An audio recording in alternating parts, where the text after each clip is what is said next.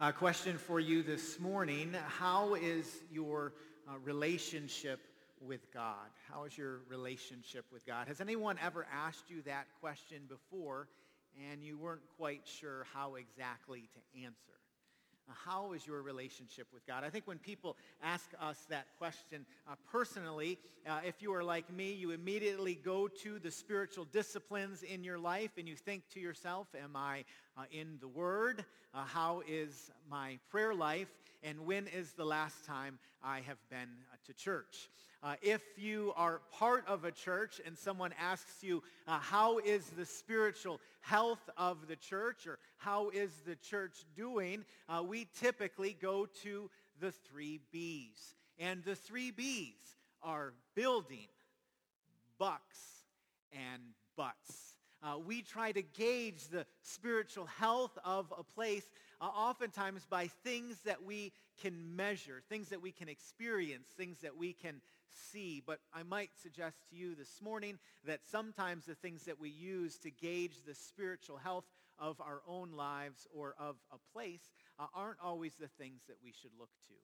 Uh, as a matter of fact, this morning I want uh, to talk to you about four indicators uh, or four signs of spiritual health and renewal uh, from the book of Nehemiah. And I want us to think together about four things. I'm going to lay down my cards for you uh, right front and center, and you can follow along with me this morning. Four indicators of spiritual health is a volunteering or service, a gratitude, joy, and worship. Uh, service or volunteering, gratitude, uh, joy, uh, and worship. Uh, if you are new to Christ Point, we've been walking through the book of Nehemiah. Nehemiah is a book uh, that many people uh, use to teach about leadership or about vision or about developing people. And uh, we see lessons throughout the book about those things, but it's not primarily a book about uh, leadership or vision. It is a book about how God is renewing his people and drawing them to himself. If you're familiar with the Old Testament story, God's people, uh, the Israelites, were at one time a united kingdom, but they had been divided and scattered. Uh, by the time of Ezra and Nehemiah, Nehemiah goes to the king of the Persians, King Cyrus, and says, hey, can uh, we as God's people go back to Jerusalem uh, to rebuild the wall around the city? And Cyrus says, yes, uh, you may. And so Nehemiah rallies the troops uh, together. They rebuild the wall in a short period of time. Uh, the word of God in Nehemiah chapter uh, 8 is brought before the people. Uh, the people are convicted of their sin. They uh, repent. They recall the goodness of God in Nehemiah chapter uh, 9. And then we looked at Nehemiah chapter 10 last week, and we talked about this recommitment that the people made to the Lord. And uh, this morning, I want us to look at some of the fruit or the results of the spiritual health that was evident uh, in the people of God. And so if you have your Bibles, turn with me to Nehemiah chapter 11 uh, Nehemiah chapter 11, and I want to begin by uh, reading Nehemiah chapter 11, uh, verses uh, 1 and 2. Nehemiah chapter 11, verses 1 and 2. It says, Now the leaders of the people uh, stayed in Jerusalem, and the rest of the people cast lots for one out of ten to come and live in Jerusalem, the holy city, while the other nine tenths remained in their towns the people praised all the men who were uh, willingly offered, who willingly offered to live in Jerusalem. So there's a group of leaders who are already in the city uh, and they want to increase the multitude of people who live in the city. And so they uh, cast lots. They, in essence, in an Old Testament sort of way, draw straws to decide that one out of ten people uh, would move into the city of Jerusalem. And apparently, there's also this group who simply volunteered uh, to go. Now, some people look at verse 2 of Nehemiah, and it says that the people praise those who willingly offered to live in Jerusalem. Some people think that those are the people whose names had kind of been drawn, They got the short straw, and they went, and so they praised the people. And other people would suggest that these people who volunteered to go were just people whose hearts had been stirred by God to go live in the city. I think more than likely it's the second option. I think there was a group of people uh, who, when they cast lots, one out of ten, went to move to the city. But I think there's another group of people uh, that stepped up and said, hey, we want to go as well. You have to understand that this was a big deal for the people to go into the city because it was not at that time necessarily a desirable place for God's people to go and live. Even though Jerusalem was a place where people gathered to worship together, it also uh, was not a safe place for God's people. Uh, people during that time uh, valued land. Uh, they valued the property that they lived on uh, people experienced in many ways more security if they lived outside of the city because when the enemy would come and attack, if you were in the city, you were in harm's way. And so it was a, a less desirable place to live. Uh, I grew up in Metro Detroit, uh, right outside of Detroit, Michigan. Detroit uh, tends to have a bad reputation in many places. Uh, if you talk to people, they go, oh, oh, Detroit. Oh, you're from Detroit. I was like, no, there, there was a time where the city was flourishing. It was a, a wonderful and a beautiful place uh, to live. Uh, and yet, roughly 50 years ago, there's many people that left the city and moved out into the suburbs. So much so that it was a, a dangerous place to go. When I was growing up, my parents, when I could drive, were like, don't, don't go to the city. Right? And so when you're 16 years old and you have a driver's license, what do you want to do? You want to go see this place that everyone is afraid of. And so uh, occasionally I would go into the city to experience what everyone was talking about. Roughly 10 years ago, people began to move back into the city and to grow the city, so much so that uh, the city in many ways is starting to or beginning to flourish. Well, in some ways, this was Jerusalem for God's people. God's people uh, had been scattered. They had left the city, but now they're coming back and they want to repopulate uh, the area. They want that place to flourish again. So Scripture says that there were people when they cast lots, one out of ten, who went to the city. But then apparently it seems as if there's this other group of people uh, who willingly offered to go. I love the uh, New American Standard translation of this verse, it says, And the people blessed all the men uh, who uh, volunteered to live in Jerusalem. Um, they, they volunteered. They stepped up. And it, and it wasn't a have to for the people. It was a get to. It's like we, we, we get to go and live in the city. They willingly uh, stood up and said, send us. Uh, scripture, time and time again, uh, points to our service or our volunteering as one of the ways that we gauge uh, spiritual health or growth. 1 Peter chapter 4 verse 10 says, as each has received a gift, use it to serve one another as good stewards of God's varied grace. Uh, so if you want to take the spiritual temperature of a place, uh, look at those who are volunteering uh, look at those who are serving because volunteering uh, is the right response when the people of God have been confronted with the Word of God and the work of God. Right? People who, who see God is great, and so they look at it as their joy and their privilege uh, to step up and to serve. At Christ Point, it is our mission uh, to point people to Jesus. And one of the practical ways that we pursue that and live that out is by establishing a culture of joyful service. Uh, when we serve, it is not out of uh, duty or obligation. It's not because we have to. It's not because someone guilted us into it. It's because we get to. Right? We've seen the, the beauty and the glory of God, and so we say, Lord, I want uh, to serve you uh, and your people. If you want to gauge the spiritual health uh, of your own heart or of a place, then ask yourself uh, this question, am I serving? Am I serving? Am I serving the people uh, that God has sent my way? Am I serving in the place where he has put me? Uh, if you are interested in serving, I would love uh, to have the joy and the opportunity to talk to you more about what that looks like at Christ Point. Well, one way to gauge the spiritual health of a place is to look and see who is volunteering and who uh, is uh, willingly and joyfully uh, stepping up to the plate. Another way, apparently, to gauge the spiritual health or renewal of the people uh, is to uh, notice if they are a people of gratitude. To notice if they are a people of uh, gratitude. Time and time again in Nehemiah chapter 11 and Nehemiah chapter 12, it says that the people had hearts full of gratitude.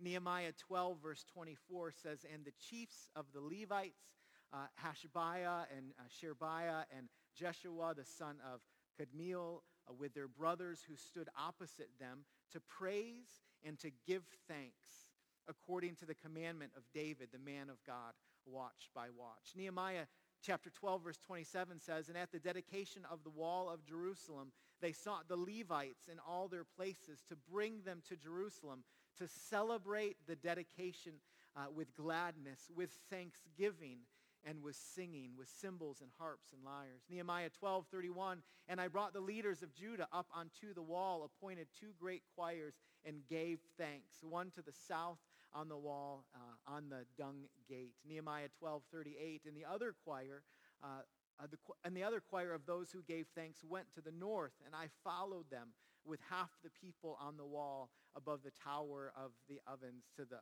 broad wall. Nehemiah 12:40. So both choirs of those who gave thanks stood in the house of God, and I and half of the officials with me. And so they're dedicating this wall that they had rebuilt, and they send up these two choirs literally on top of the wall, one to the north and one to the south. And it says time and time and time again that the people uh, gave thanks. Uh, gratitude, gratitude is the right response when the people of God had, had, have been confronted with the word of God and the work of God. These people, uh, their lives were marked by a deep sense of gratitude. Uh, can I ask you, uh, is your life marked by gratitude? Like when you think about the conversations that you have with other people, when you think about the interactions that you have at work or at home or in uh, the neighborhood or with your kids' sports teams or with your friends at school, uh, are your conversations marked by gratitude and thanksgiving? Uh, do people walk away from a conversation with you and think, boy, he is, he is full of gratitude. He's just so thankful. Or she, her heart is full of gratitude and thanksgiving. Uh, I wish I could say that gratitude is natural and normal uh, for us, but that is not always the case. Uh, sometimes in life it is easier uh, for us to grumble and complain uh, more so than to have a heart full of gratitude. Exodus chapter 16, verse 8, uh, Moses says, When the Lord gives you in the evening meat to eat and in the morning bread to the full, because the Lord has heard your grumbling that you grumble against him. What are we? Your grumbling is not against us, but against the Lord. And so Moses is looking at the people that he is leading, a people who are complaining because of, of the circumstances they are experiencing in life. And he says, when you grumble and you complain, you are grumbling against the Lord. Right? When we grumble and complain, we in essence are saying to God that what you have given to us and what you have done for us is insufficient. Uh, we uh, believe somehow that we have been shorted or that we expect more and so we're disappointed that God didn't step up in the way that we thought he would. I, I can't help but think of that classic theological work uh, by the Veggie Tales uh, when I think it's, I don't know if it's Bob the tomato or, uh, or the cucumber. What's the cucumber's name? Larry, yes. Yeah, there's this book we read to our kids when they were little, and there's this line that says, uh, whenever I get to complaining for long, uh, I try to remember complaining is wrong. And I thought, man, that's pretty good. Like whenever I get to complaining for long, I try to remember that complaining is wrong. Philippians chapter 2, verse 14 says, do everything without grumbling or arguing so that you might become blameless and pure, children of God without fault in a, in a warped and crooked generation. Uh, then you will shine among them like stars in the sky as you hold firmly to the word of life. And then I will be able to boast on the day of Christ that I did not run or labor in vain. I love that, that picture at the end of verse 15 where he talks about children of God without fault. And then he says, then you will shine among them like stars in the sky. Like I, I wonder to myself if we are a people marked by gratitude and thanksgiving, if we will not shine like stars in the sky. Like that rubs off on people. Like people notice. Are you a, a man or a woman of gratitude? Are you a student whose heart is full of gratitude? I, I hope that we would be a people of thanksgiving. One of the signs of spiritual health in our hearts is that we are a thankful uh, people. Ann Voskamp, in uh, her uh, book on Thanksgiving, uh, says every breath is a battle between judgery and gratitude. Uh, give thanks and you win joy. Give thanks and you win joy. Don't, don't you uh, want to experience joy? Isn't that what you long for? I mean, there's something about the human heart where we run hard and fast after joy. We want to experience it sometimes at any cost. Don't you want to experience joy? Well, if you want to experience joy, have a heart full of gratitude, and, and joy is uh, the result. God-given joy, we learn, is the right response when uh, the people of God respond to the word of God and the work of God. God-given joy is the right response uh, when the people of God see the word of God and confront the work of God. Verse 43 in Nehemiah chapter 12 says, And they offered great sacrifices that day and rejoiced, for God had made them rejoice with great joy. The women and children also rejoiced, and the joy of Jerusalem was heard far away. Isn't that cool? You want to gauge the spiritual temperature of uh, your heart or of a place, uh, then, then take a look and notice uh, whether or not there is joy. Uh, joy can't be manufactured. It can't be faked. It's not contrived.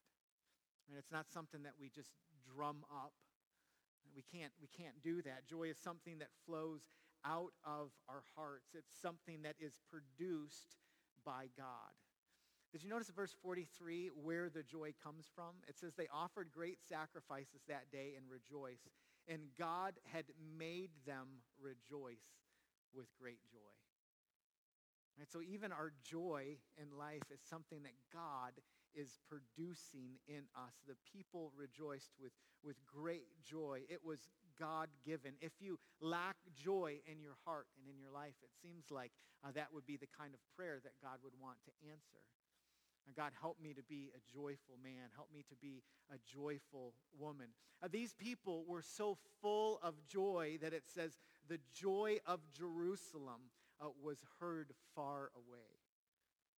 Right? They, they just had a reputation for being a joy-filled people. When I read this, I thought about uh, what it's like to, uh, to come and uh, approach or attend a, a church service where you can hear people singing inside while you're on the outside. Have you ever had that experience before? Oftentimes when we uh, travel to Honduras or other places in the world, we'll show up to a church service like we'll do one week uh, from today, and we'll show up to the service that starts at like 6 o'clock, but it'll really start at like 6-ish, 6.15, 6.20, 6.30. But oftentimes we show up and we come what seems to be late for us. Like if the service starts at 6, I would like to be there at 5. Right? I want to make sure that we're settled, that we know our space, that we're ready. We don't do that. We just pull up in the van. And oftentimes when we pull up, the people are inside and they're singing and they're worshiping and they're praising and it's their voices uh, are lifted up with joy. And it's so crazy to be able to approach this church, this place, and to hear the voices of the people. And it seems as if joy is just leaking out of the place. Right? Joy is like that. Joy is contagious. Joy overflows out from our hearts. Uh, joy uh, gives us a reputation in the community. People say they are a people uh, full of joy. If you are a Christian, if you are a follower of Christ, if you are a son or daughter of the one true uh, living King, I assure you that God's hope uh, for your life is not that you might become cantankerous. Uh, it's not that you would be ornery or irritable. It is that we would be a people of joy. That doesn't mean uh, that everything that happens to us in life is fun or happy. Right? It is not. We're not oblivious uh, to life in a fallen world. Uh, we, we understand the place where God has put us, that, that bad things happen, that things happen to us oftentimes that, that don't uh, fill our hearts with joy. And yet, the joy here that Scripture speaks of is a joy that's grounded and founded in the Lord. It's the joy that God uh, has given uh, to us. My prayer for you and for me is that, that we would be a people of joy, that we, our lives, would be marked by joy. And so, if you want uh, to uh, gauge the spiritual health of your own heart, if you want to gauge the spiritual health of a place, then take a look and notice if people are quick to serve. Are, are, are there people who step up and say, count me in. I want to be a part of what God is doing. Uh, is that place marked by gratitude? Uh, when you have conversations with uh, the people, do they oftentimes say, I give thanks to God for, and then share with you a good work that God is doing? And then third, is that place marked uh, by joy? And lastly, uh, is it a place marked by worship? Uh, worship is the right response uh, when the people of God respond to the work of God and the word of God. Right? Worship is, is something that we as the people of God um, have the joy and the privilege uh, to allow to be part of our lives. We are a people of worship, right? Because joy uh, kind of bubbles up in our hearts, in our souls, and it needs a place to go. Did you ever notice that? That, that joy in our hearts uh, has to go somewhere, and oftentimes joy uh, leads to worship. I love what author C.S. Lewis wrote when uh, he said, I have never noticed, or I had never noticed that all enjoyment spontaneously overflows into praise unless shyness or the fear of boring others is deliberately uh, brought it into check. And think about that line. I had never noticed that all enjoyment spontaneously overflows into praise unless something stops it. Right? Unless we're inhibited or we're shy or we're afraid. Because joy just needs to go somewhere. Right? And so C.S. Lewis writes, and he says, the world rings with praise lovers praising their mistresses, Romeo praising Juliet, and vice versa. A readers their favorite poet, walkers praising the countryside, a players praising their favorite game, praise of weather, wines, dishes, actors, uh, uh, motors, horses, colleges, countries, children, flowers, mountains, rare stamps, rare beetles. I, he lost me on rare beetles. But he says people pray, praise rare beetles. And even sometimes, sometimes, politicians or scholars. He says, except where intolerably adverse circumstances interfere, praise almost seems to be inner health made audible.